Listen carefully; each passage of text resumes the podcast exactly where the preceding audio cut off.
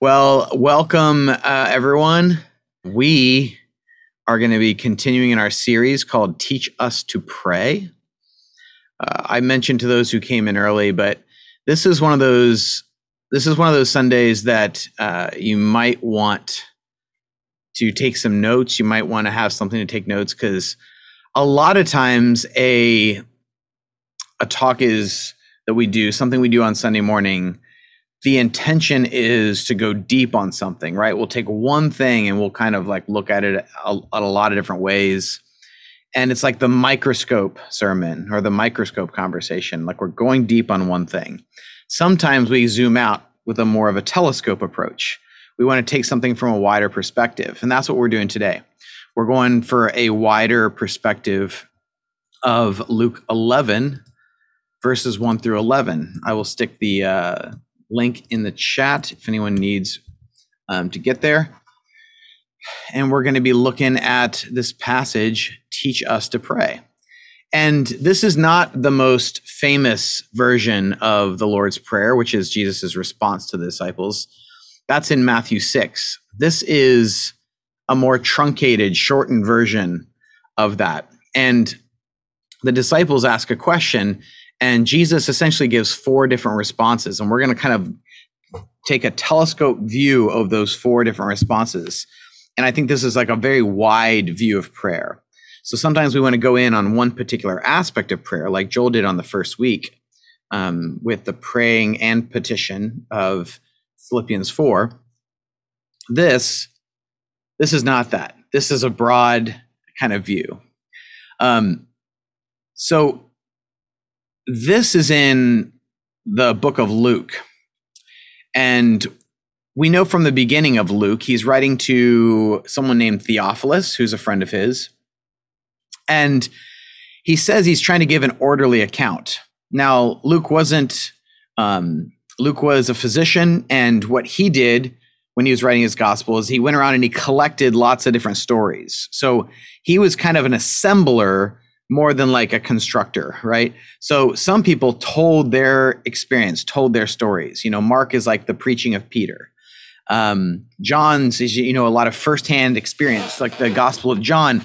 He includes a lot of like what would you know what were the smells that were there, what were people's reactions and their facial expressions, and there's very different things. Like Luke, he goes around and he collects stories from everyone, everyone who were eyewitnesses, and so he then assembles something. So we don't know in this passage is this is this something that Jesus gave like these four things back to back in response to the disciples' questions, teach us to pray?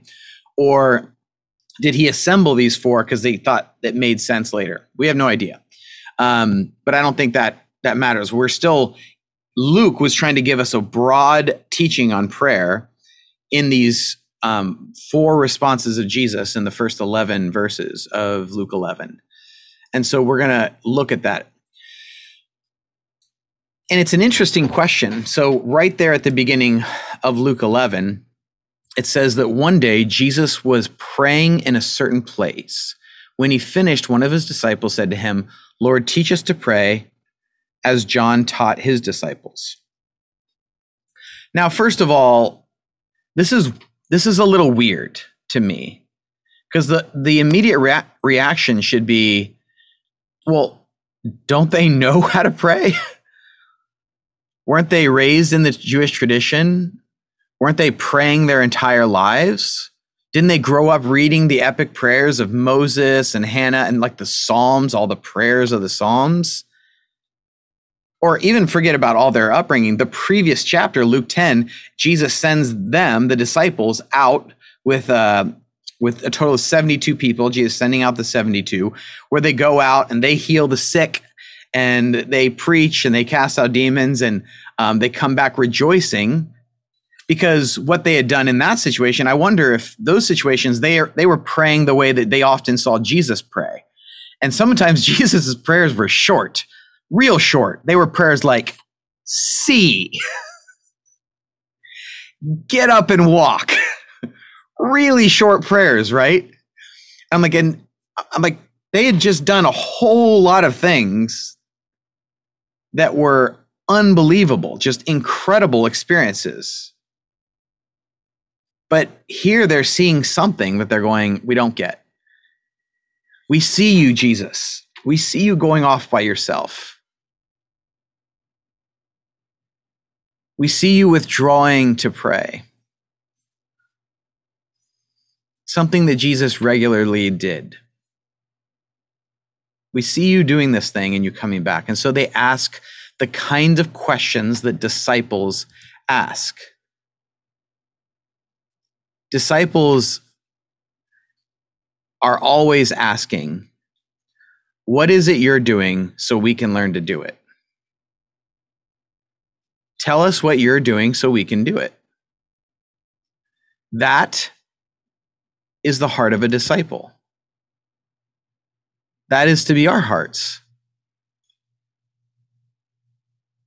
We have a discipler in Jesus. Show us what you're doing so we can do it.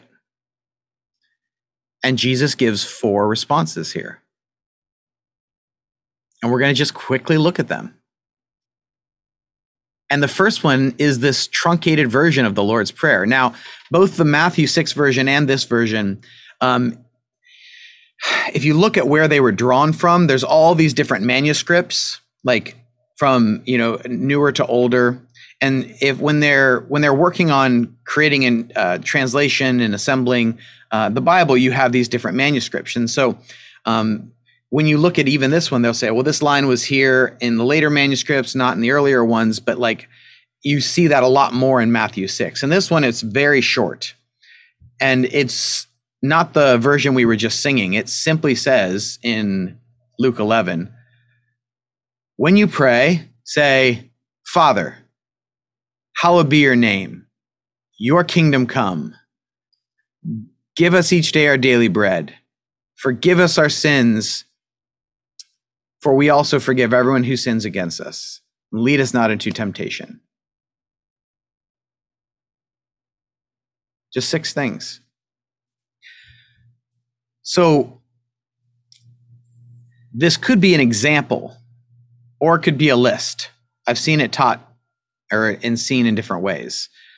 This, in one way, this is an example. There's a way that, that you can pray. And this is a great prayer for people to learn. And I love that millions of people around the world recite this prayer every every week, every day. Millions of people around the world recite this.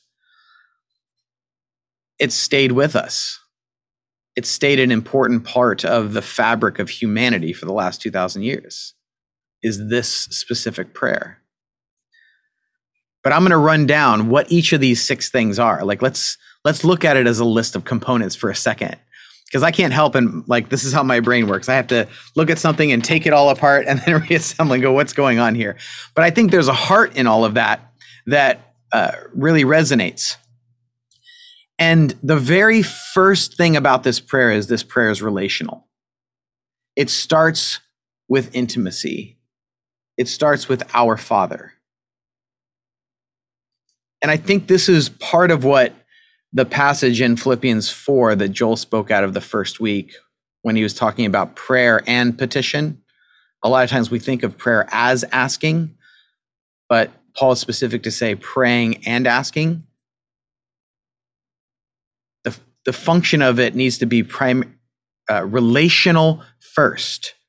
Prayer should be relational first, not request first.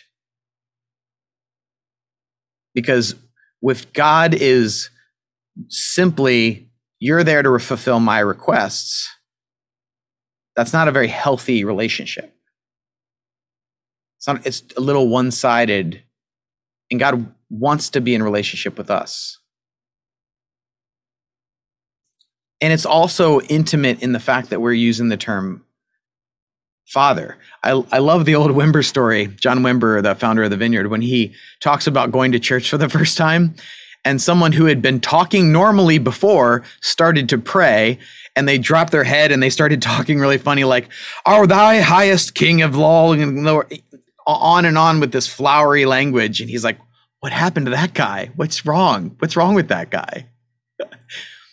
no. Jesus says elsewhere, "Don't be like those who have you know used the flowery language of prayer in the streets they've received their reward in full It's first, it's intimacy. Our Father. And it goes with the next line Hallowed be your name. It's interesting. Hallowed is not a word that shows up through like the rest of the New Testament. At least not in the NIV version. Maybe in the King James version, but like even the NIV, all the modern ones have like preserved this word in this prayer. But hallowed, it literally means to honor as holy. Hallowed means to honor as holy. It is a reverent statement of praise. So, if you want to know how prayer begins, it begins with the intimacy and the awe. God, you're like a father, you're right here. And I am in awe of you. If you want your prayer life to deepen, begin with the intimacy and the awe. The next component is this prayer is missional. It has right there in line three, after the intimacy, after the all, is the mission. Your kingdom come, your will be done on earth as it is in heaven. This is the theme of Jesus' entire ministry the kingdom of God. The kingdom of God is at hand. His preaching is about the kingdom of God. And so it's a missional statement right smack dab in the middle of this prayer.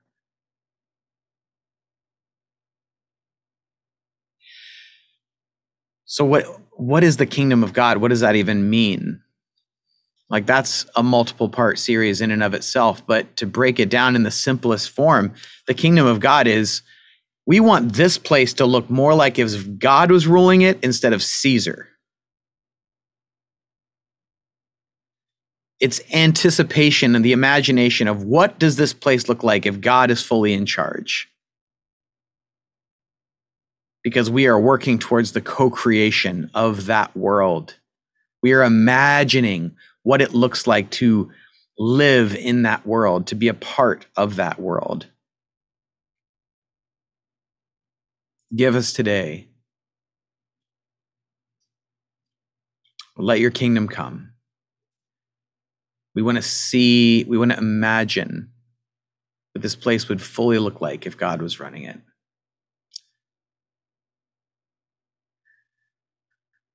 We want to see God's will more fully done. Some people think that anything that happens, well, that just was God's will. That is not the way Jesus lived, spoke, or prayed. It's something that we are working toward.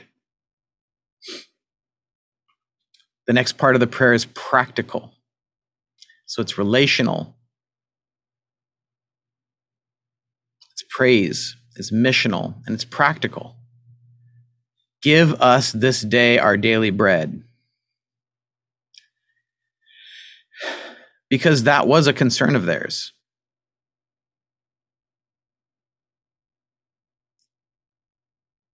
It's good that this prayer has the big mission in your kingdom come, but it also has the small mission in give us today our daily bread. There's something we need here. We need our practical needs met. And God is a God of practical needs and wants to meet you in your practical needs. So ask for them. The prayer gives a check for self self check and a justice check. Forgive us our sins, for we also forgive everyone who sins against us. You know, this is one of the only prayers with a qualifier. Forgive us our sins, for we forgive those other others. again, each of these, I would love to go in and a microscope to talk about what forgiveness is not. Forgiveness is not you did something really wrong to me and I just welcome you back into relationship. That is not forgiveness, that is reconciliation. Reconciliation requires two people. Forgiveness requires one. Forgiveness says, I'm not holding the bitterness, the resentment, the anger. because I know if I am holding on to the bitterness, resentment, and anger, I won't be open enough to receive relationship with the Father, awe of the Father. I won't be open to receive the missional aspect. I won't be able to receive practical because I'm always got my hackles up. So I send away, which is the word literally means forgive. I send away all of that n- negative thing that I would be tempted to hold on to. As one person put it, unforgiveness is drinking poison and expecting your enemy to die.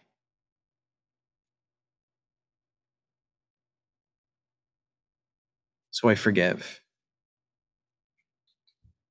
And then he ends with a prayer of protection. Lead us not into temptation.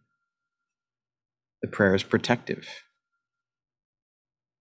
I think part of that is because Jesus was led into temptation.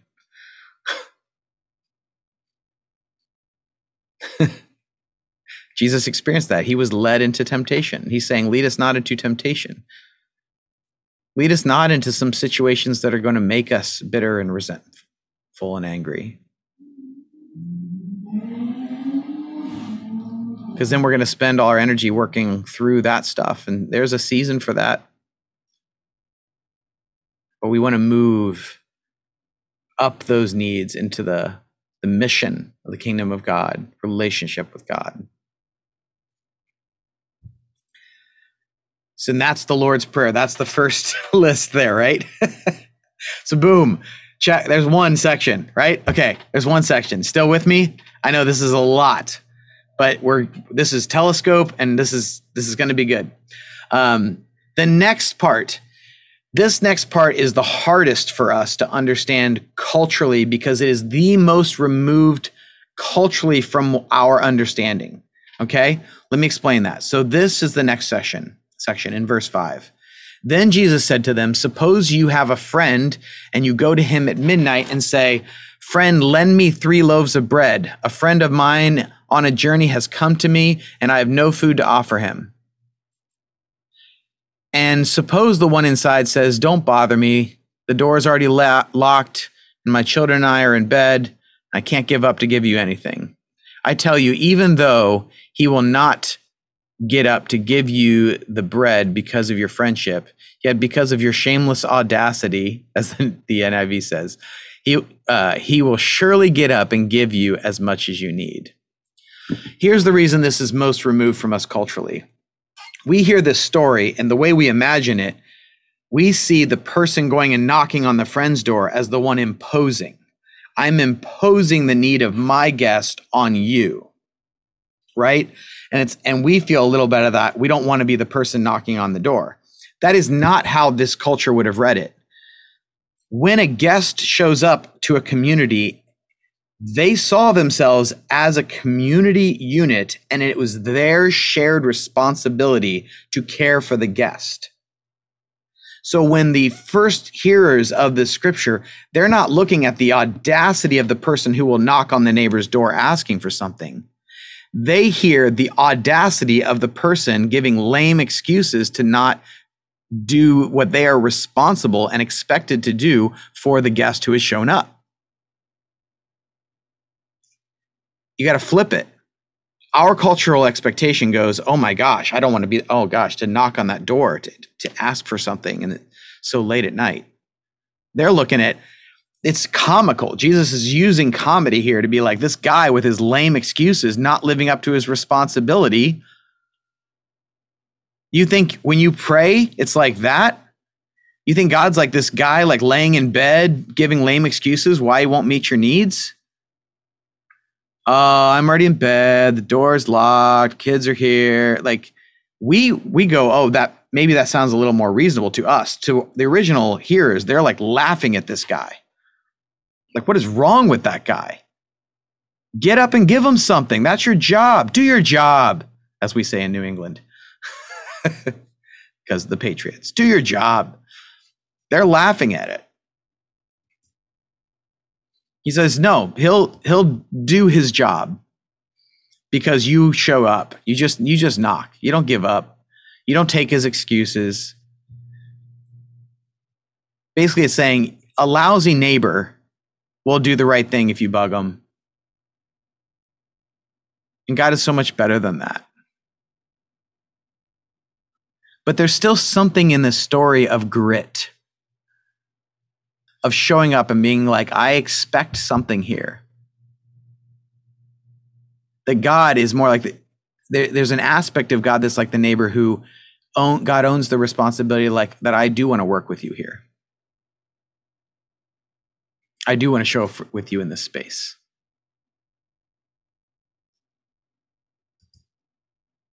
That's point two. Point three. So I say to you, ask and it will be given, seek and you will find, knock and the door will be open to you.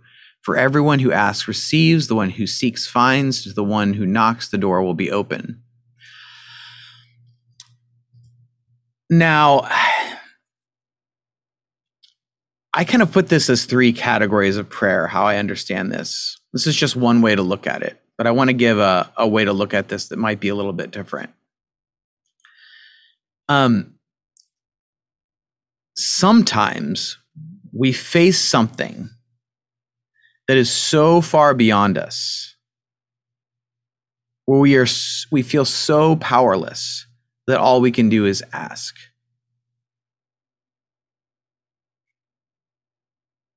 but the way that the there's still the grit in this the way the original language is it's kind of like ask and keep asking. Seeking keep seeking. There's sort of a continual process to it. Continue to ask.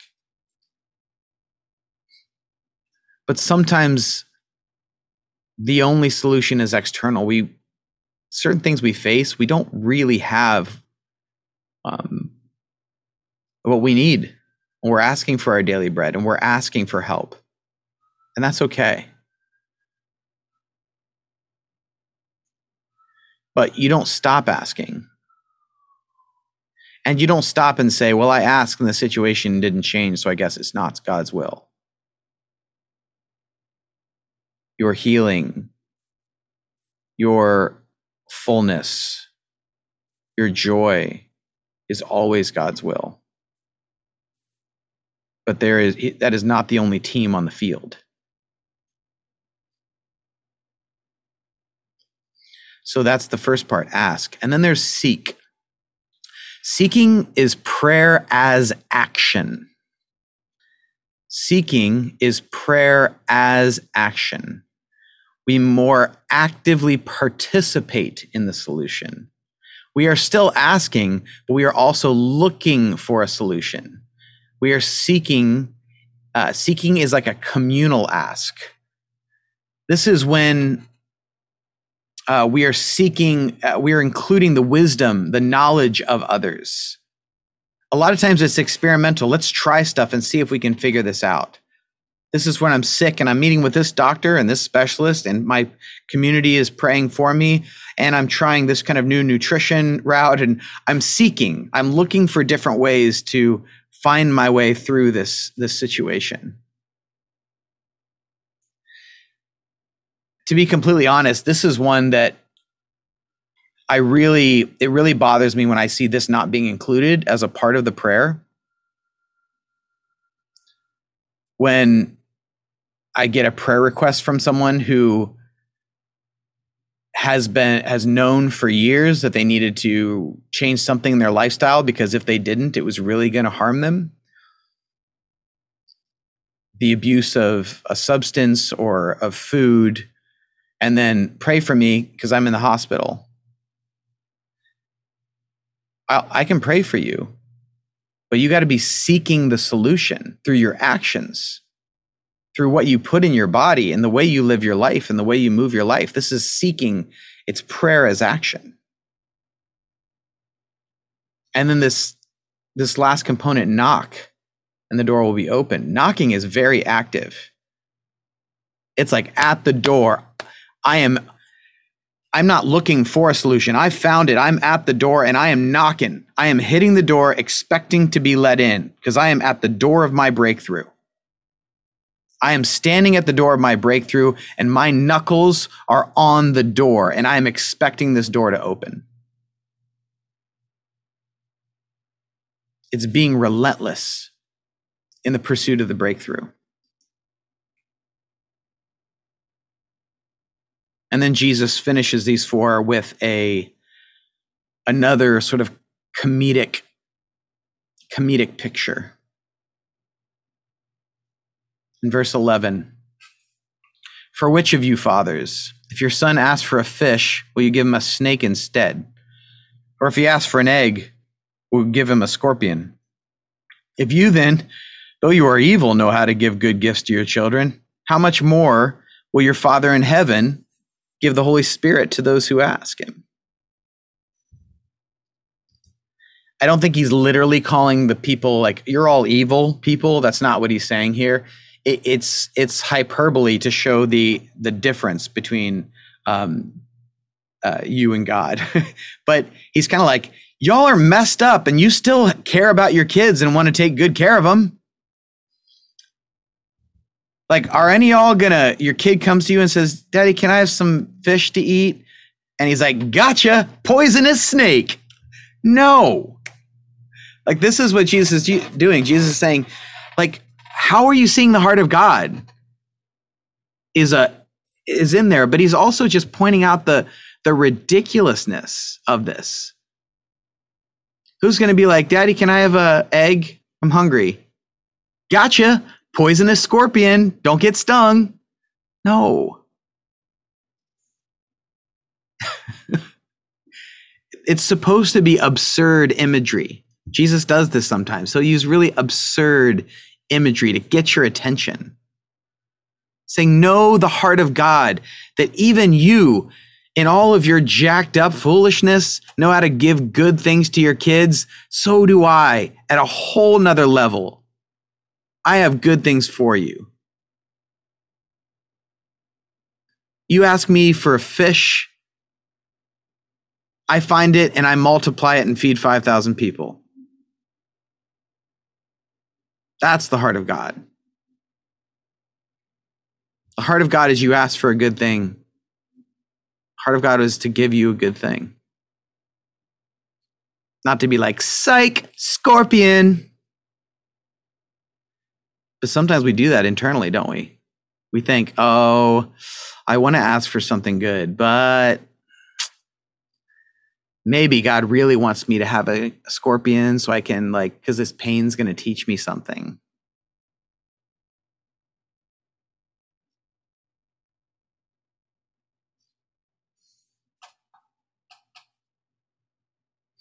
Jesus is a master teacher.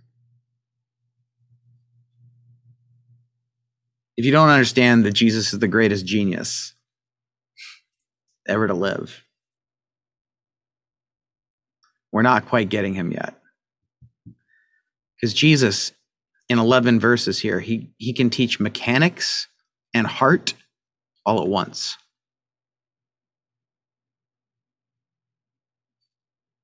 Understand that your prayer is both relational and intimate with an element of praise and awe. That your prayer is missional it's not just about you, it's about this whole thing, this whole mission of God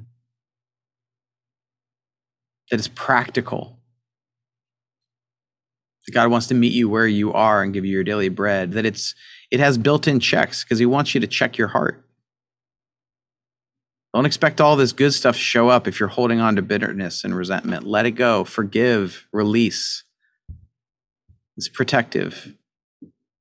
God, lead us not into temptation, but deliver us, as the Matthew 6 1 says. Deliver us from evil.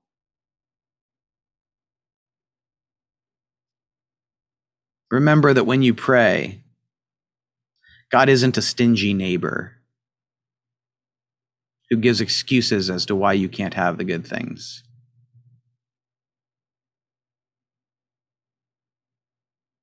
When you pray, be relentless. Have some grit. Don't pray and then give up. Ask and keep asking. Seek and keep seeking. Look around.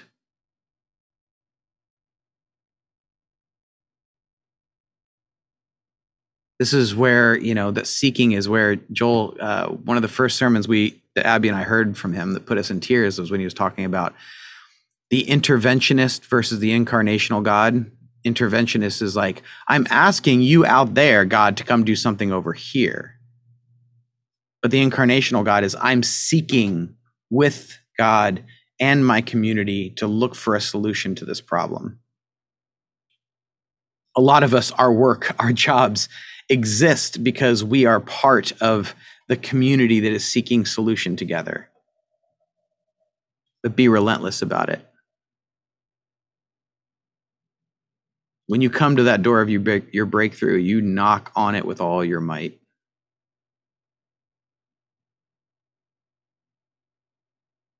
And know that the Father is good.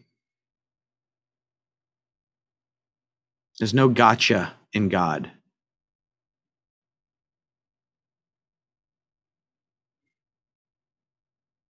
It's goodness. Take a minute.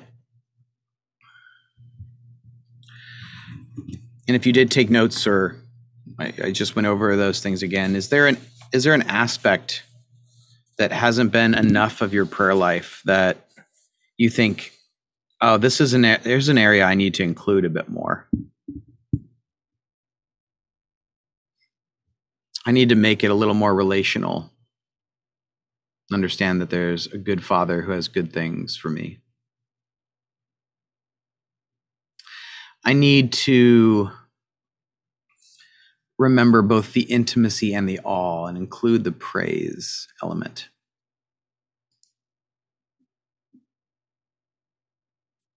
I need to remember that it's missional, that I am a part of seeing God's will be done more and more and more on earth as it is in heaven.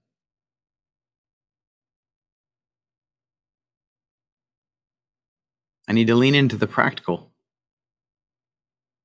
and seek with God ways to make life a little more practically what it needs to be, to create some resources and margins so that I can do the other things that I'm called to do.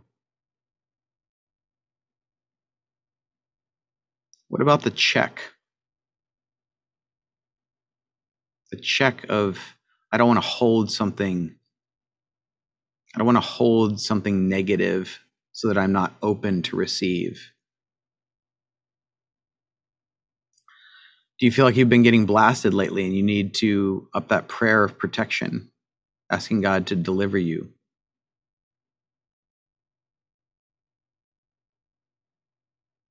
Do you need to remember that God doesn't make excuses. You need to seek and keep seeking. Really lean into the seeking, re- lean into the participating with God and your community to seek a solution for whatever is facing you.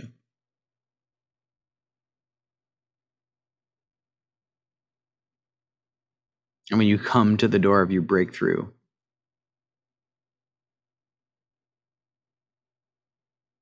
Will you put your hand to that door with such force that all the heavens hear it?